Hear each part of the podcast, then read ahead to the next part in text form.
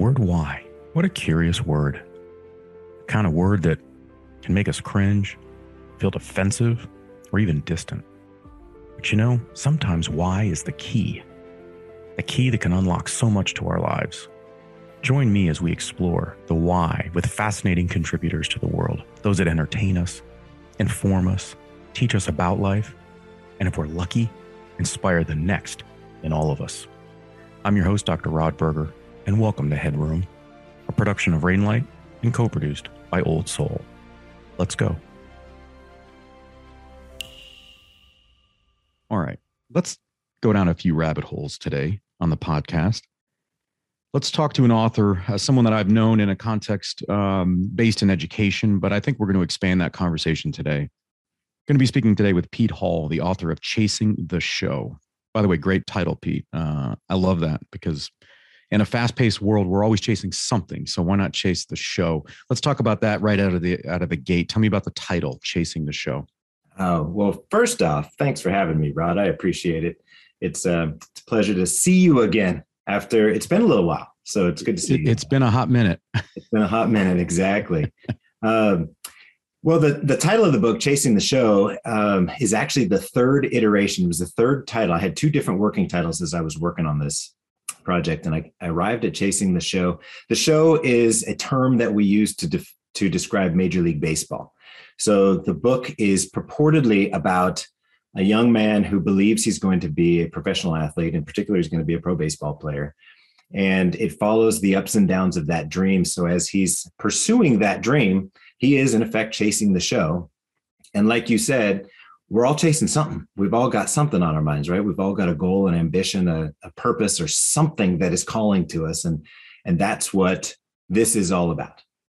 Why, why sports is the backdrop? And it, it's not a loaded question because I said off air anybody who knows me, I am a sports fanatic. I think that's even just a fair way to put it. I'm going to put you in the same category after reading the book, just in, you know, the acknowledgments of past and present, you know, uh, baseball, um, just Hall of Famers and just personalities and, and how this young man and these kids think about, you know, maybe it's the Red Sox and standing a certain way in the box and that, but I think sports is a fantastic backdrop to this because it right now may be one of the few things that actually unites kids together with adults in an experience where you can actually share in the outcome in a very different way than you can in a classroom.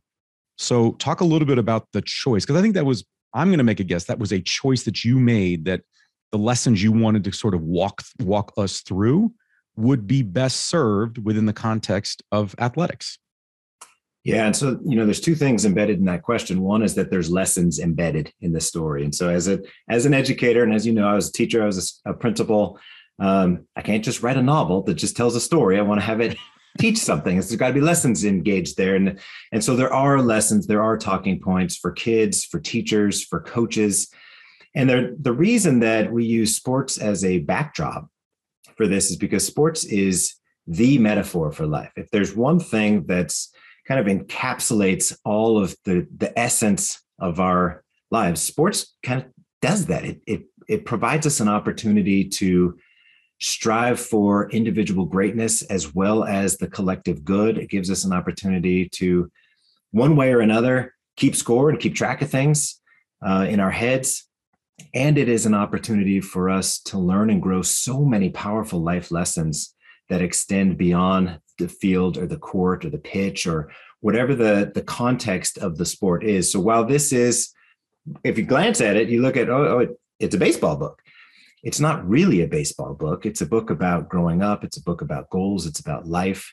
It's about how adults can help kids navigate that treacherous journey uh, for those precious developmental years in the in the teenage domain. So we've we found that you know having sports as a backdrop is something that really is kind of relatable to most of us. Not everyone but to most of us let's talk about talk about sports in today's day mm-hmm. 2022 and and to get an idea of the impact on the young person so we're you know so anthony sumner main the lead character in the book and so we'll talk a little bit about him but i want to sort of extend beyond what we just chatted about and talk about how sports has changed since you and I were young, whether that's a good thing and anything that we can extrapolate and, and potentially make better as we think about how much we are using sports as a crutch in a very an increasingly divided society that we have.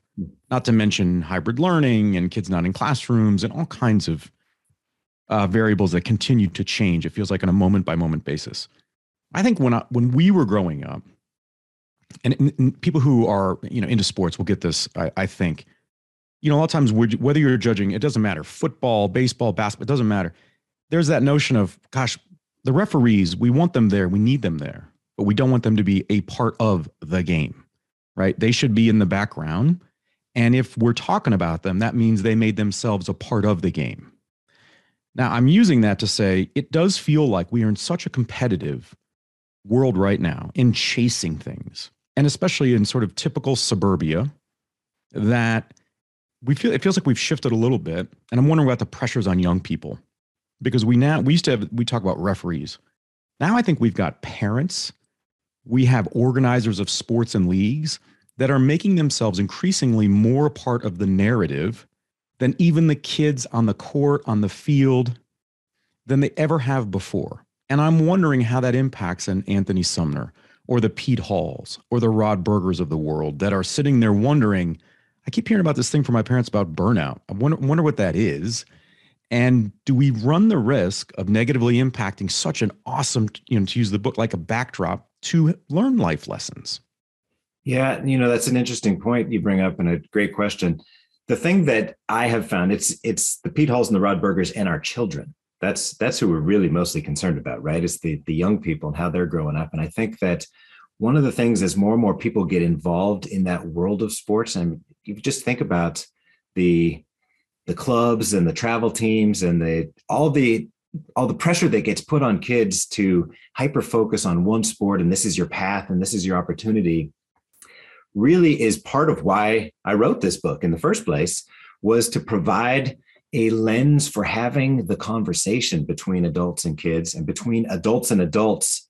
So uh, the main character, Anthony Sumner's parents, have a friend who's a counselor and they engage in some dialogue informally to talk about well how do we parent our kid who thinks he's going to be a pro athlete when the odds are so so astronomically stock, stacked against him right? I mean so so few. I think it's one out of 2000 kids who play in a high school organized sport make it professionally to some level some just any level of professional um, performance. And so the, the odds are really stacked against the tremendous majority of our kids. So what we're trying to do is be able to talk about what's plan B. What else is there beyond this? And we want to nurture that goal. We want to nurture that dream. We want to be there and be completely supportive. And we want to make sure that we don't overlook other possibilities too. So how do we have that conversation? What does that sound like?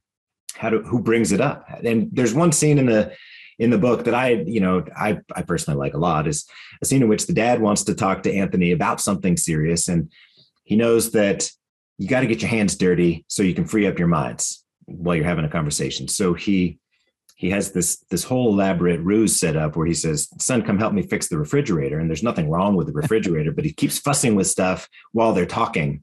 So they're able to actually have a productive conversation. It's a neat lesson. It's a lesson that I got from my folks and I wanted to pass that along in a meaningful way. Um, and back to your conversation about you know referees and folks interfering, getting in the middle of it. They they cloud the the issue right when that happens, and the issue is about how are we growing up?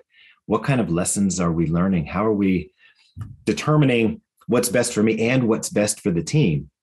And one of the things also that you know I wanted to address in this is that that idea of as coaches, as parents, we want to get the collective good and we want to address what's best for the individual. And I think a lot of times we forget one or the other. So parents maybe forget that it's about the team success and it's about learning how to be a part of a team and it's learning about how to contribute and what's your value and what's your um, your avenue in and we think it's just about the kid and a lot of times as coaches, it's about the wins and losses, it's about the program, and it's not about developing the young person to be the best young person that he or she can be. So I really I, I tried. I tried to bring in those in a compelling, interesting story. I'm glad you brought in the role of the parent. Um, th- that's what I was wrestling with with this book, which is a good thing because it made me think about it. Which was, you know, in a way, look, I think we like to organize things as human beings. We we like to put things on a shelf. We, you know, uh, whether it's a refrigerator or a garage or whatever we're doing. And so, in essence, if I have to say where am I putting chasing the show and who should be reading it, I have to be honest. I think to myself, do I do I give it to my assistant coach and I coach my nine year old's basketball team? Do I give it to the parent that is non responsive to emails about things pertaining to their child within the context of the sport? Uh, because I think it's important just in in supporting that young person and their their commitment, their understanding of what it means to be a part of a team. Is it a teenager that I'm mentoring that is very very close to failing out of high school? Because even though he's not an athlete, there are lessons that he can pull from that give him an idea around just how complex and how beautiful the world can be as long as you sort of raise your hand and say, Yes, I want to participate, right? And so that. choosing that audience. And I'm wondering from the parent side of it, you know, it, it's look, there's so much, of course, you know, COVID and a pandemic. I mean, it's just, it threw us in a, in a tailspin that I don't think we'll ever, you and I may be incredibly old when we start to understand the impacts. Um, but I think one thing it did, which was interesting, and hopefully we can learn from this, is it actually drew our attention as parents, as adults, to what our kids are doing during the day when we don't see them, as simplistic as that sounds. And that's caused uproar, that's caused challenges in sort of parent teacher relationships, what to convey, what not, how to have a relationship that is productive but not obstructive. Um, and I'm wondering how we think about it in the context of of an Anthony. Uh, you know, I there's a what's it maybe chapter 47, 48. You know, they're going to the All Star game, and it's the it's the drive back, and the parents kind of have this just general conversation on how he think how he thought that he did that day, right? And he kind of gives the just standard answer and sort of plugs in his headphones and he's sort of on to the next. And I'm just wondering what's going through those parents' their minds when you're writing that, when you're thinking about it, as to, in essence, how much should they be leaning in? Just like in academics, how much should we be leaning in? And are there lessons to be learned from what we've experienced through schools that we can take as parents to the, the athletic field that can benefit the young person? Because I find as a coach, there are, you know, it's really, it's, it's not even 50 50. It's like 20% of the parents, I think, have a pretty solid understanding of the role this team can play in this kid's growth and experience as a third grader. But I think that they're the other 80%, not that they don't want to, but they're in the dark. It's almost like a language they don't know. And they're sort of handing them off. It's like, you hold the baby. No, you hold the baby. so, talk a little bit about it from the context of Anthony's parents and what we think we can do based on the challenges we've been facing in our schools across the country.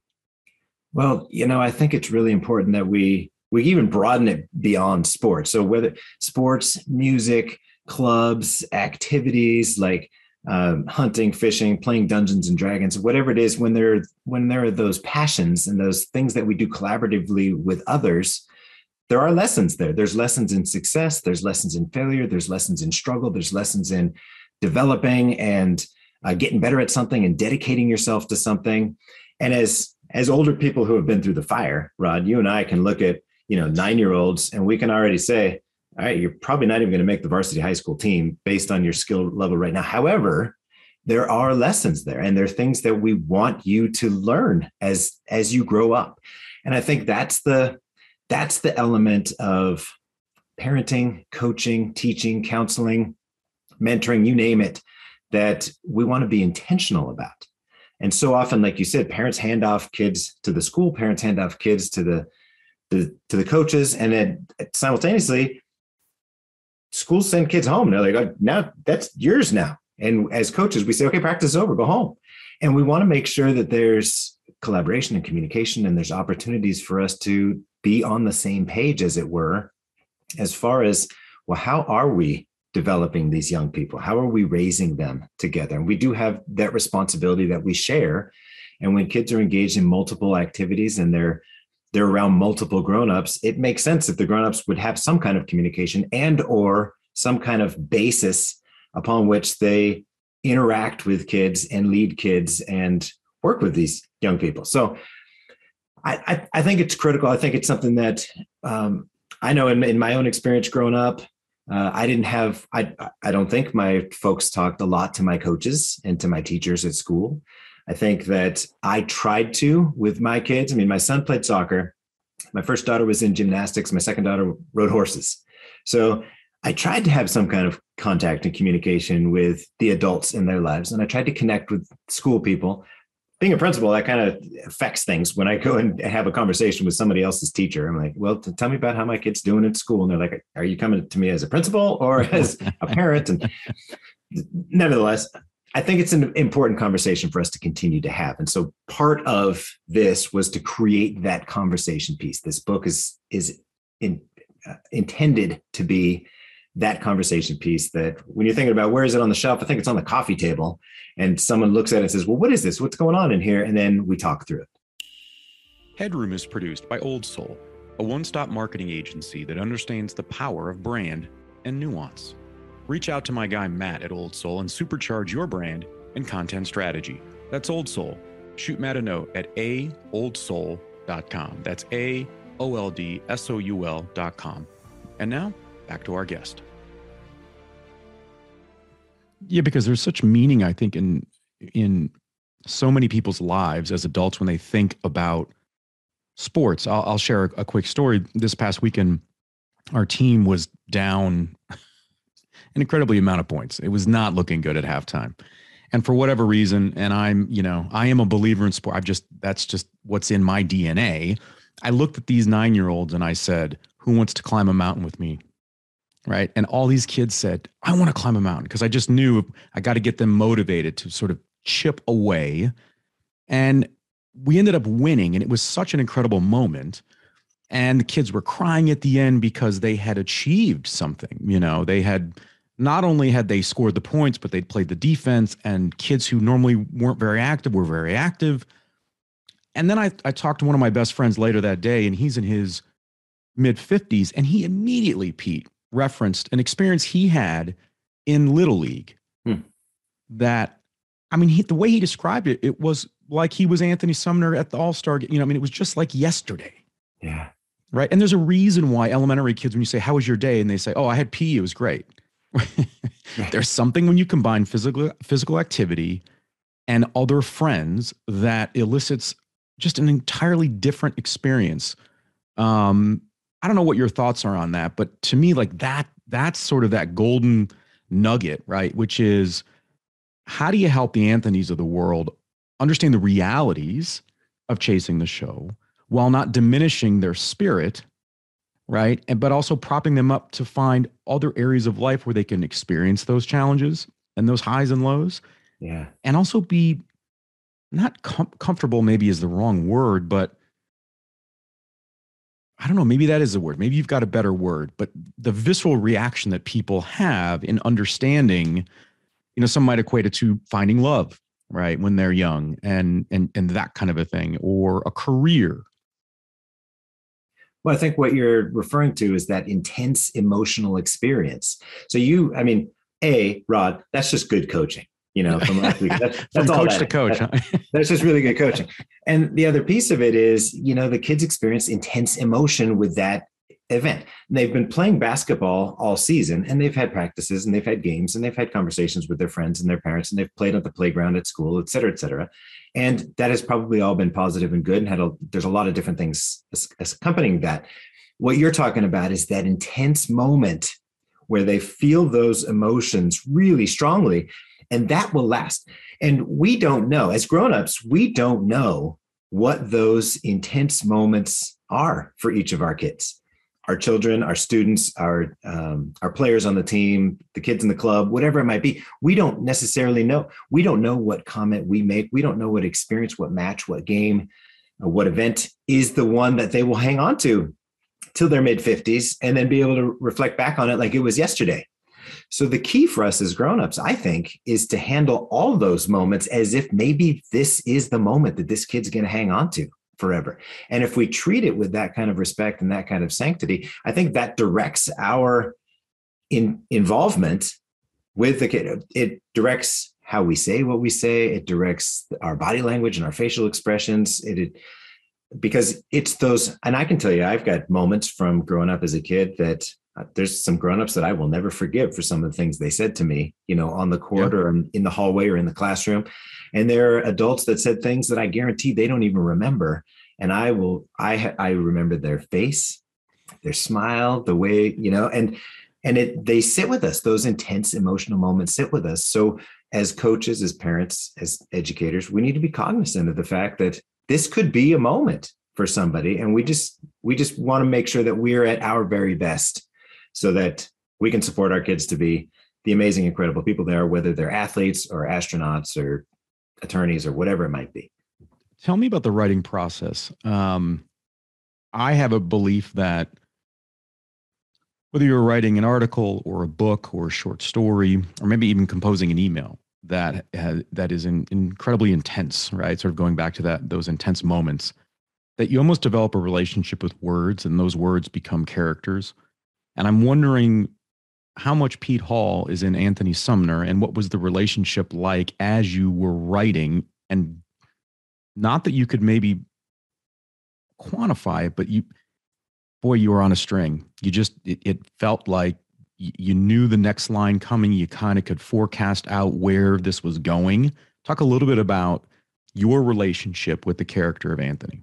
Yeah. Well, you know, a lesson I learned from Stephen King back in the day is that authors write about what they know.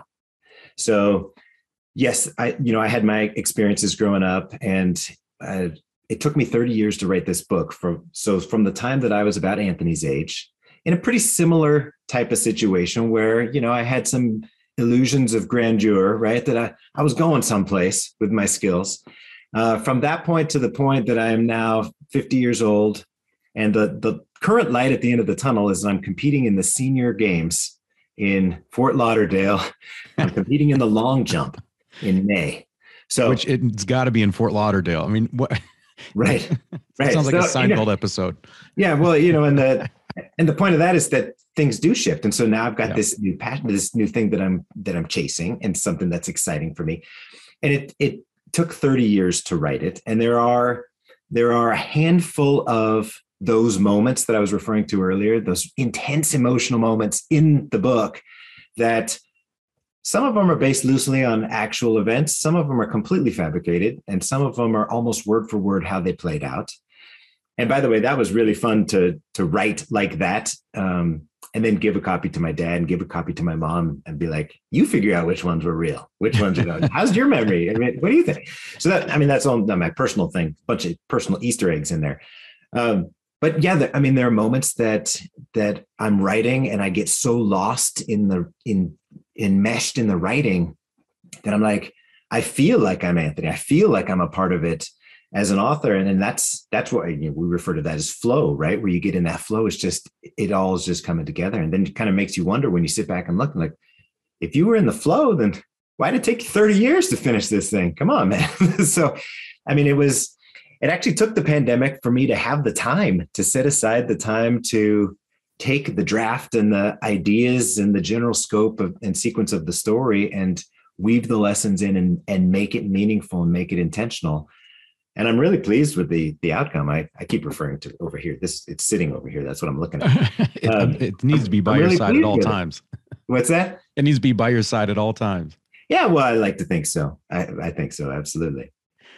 If you if you sit back and you look at it and you say, "Gosh, what if you what if you played this out? Like, what what's the what would be the next in a series of chasing the show? And when it comes to Anthony, how do you think it plays out? And or if you would have read this book when you were 20 you know and or sort of thought about those lessons because i think sometimes we we experience life through happy accidents right? There's a reason why we make a left turn or we attend a meeting or we we accept a phone call and it's all of a sudden it's an incredibly you know whether it's the butterfly effect however you want to conceptualize it mm-hmm. life is beautiful in its twists and turns. And sometimes it's a book sometimes it's a movie. You know sometimes it's a young person watching Good Will Hunting right? Or a Shawshank, or some of these classics, especially from the male side of, of the conversation. So, how do you think about this book in your own life and how it might have some of the lessons or some of the paths that it went down might have either impacted you or that you would have maybe glossed over because you were 20 and, and you sort of knew better? Yeah. I wish I'd had it when I was 15. I wish I could have. Why 15? It. Well, 15, you know, in the starting high school, um, trying to figure out exactly where I'm going to go with my life, what I was going to do, what I was going to focus on, um, and not really dedicating myself fully, dedicating myself, you know, out loud, but not as much internally towards goals. Um, and you know, excruciating some of the decisions that the that the protagonist makes in our story. I mean, some of the things that he decides to do, you're just shaking your head, you're like, dude, why would you do why? that? Why would you, what, what are you doing? What do you, and what's the expression? If, if I'd have known then what I know now, right? Um, and that's, that's another reason why I wrote it is I wanted to put some of these lessons out there. And, and I know that lots of kids look at us as older people, like, you don't know. What, who are you? How could you possibly know? But the life lessons and the, the advice and the guidance and the, the journey is not that different you know from generation to generation it's not i mean the tools and the technology and the approaches and the accessibility to things that's changed there's some things that have changed but for the most part growing up is not that different so there the lessons i believe are timeless um, and I, I man I, I wish i'd have had them at 15 so i could have had somebody help you know screw my head on a little bit straighter um, i think things have gone okay in my life i'm not going to complain about anything um, and as far as what's Anthony's next step, I've actually thought about that because I have read Stephen King stuff and I'm a huge fan of his work. Um, and we do write what we know. So I think at some point in Anthony's career, he's going to be a school principal. And what I would like to do is actually write a kind of a thriller next. That's that's the next thing is Anthony's involved in some kind of thriller. And I have an idea I haven't yet put pen to paper on it, so uh, you're gonna have to stay tuned for that one. But Anthony's Anthony's gonna have a pretty uh, interesting grown-up life next. Well, I like the teaser there, and hey, we've yeah. got the we've got the the scary notion of the big quit with all these educators talking about leaving. So you, there are a lot of storylines I think that you could probably go down, uh, especially if you started putting pen to paper now. Right. Uh, Pete, let's close with this. Talk about just how you have changed, and I know this is a podcast, and so people are they're listening to our voices but you know there's a there's a great sense of pride that i can just see through the video that you've got with this book right and that i think that's an awesome experience right and and and to be able to know that you've put your time into it and that it's had that kind of an impact because i find so many times people write and they they almost feel so distanced from it because it changes over and over and over again you finally look at it and you say I guess that's what I wrote, you know. but right. you know what I mean? Once you kind of get into the editing, it becomes a very different dish than what you started with when you walked into the kitchen. And so, how has this changed you? Um, I don't get a sense from the years that I've known you that you're somebody that lives in a space of regret or or perceived regret about the decisions that you make. And so, I would think that this has had a, a very profound impact on you. But correct me if I'm wrong and kind of let let the audience know just what this has been. Has it been cathartic? Has it been inspirational? like where does it land for you now that it's done and you've got the jacket here and you're all good to go? Yeah, actually, you know, cathartic is a word that I've used often to describe the the impact that this had. It did quite a bit for me to to process some of my own decision making and some of my own growing up and the the the twists and turns that my life have taken that um, I've I've come to grips a little bit better with exactly how things have played out, and I'm extremely happy. I'm, I mean, I'm married, three kids. We got you know a, a good thing going. Uh, I was a school principal, and now I work with businesses and with schools, and I do write, and I did quite a bit of writing educationally prior to this. So leadership guides, books for teachers, things like that that have an impact, and I'm I'm super proud of the impact and the influence I've been able to have in that education world. And this this project is something that has really been um, something I'm really, really proud of because it, I think it's an entertaining story. If you just want to pick up a book and read an entertaining story, I think it's an entertaining story. Um, you know, we think a lot about how, you know, stories have the Hollywood ending. And this this maybe doesn't have the classic Hollywood ending. It it maybe has a, a feel good ending, and it it might not be exactly what the reader thinks it's going to be. Um, but I'm really proud of it because it it does tell a good story. And I do believe that it is an important and helpful book for young people growing up and trying to navigate the, the path. And for grown-ups, coaches, parents, teachers, who have kids in front of them that are struggling trying to find their direction, trying to find their passion. And we as grown-ups don't always know what to say, how to say it. So this gives good examples and counter examples um, of how to do that. And by the way, and I don't know if you know this, Rod, that there are online study guides that we make, discussion guides. Let me let me paraphrase. They are discussion they're, guides. I, I have looked at them. So yes, I would. Have, yeah.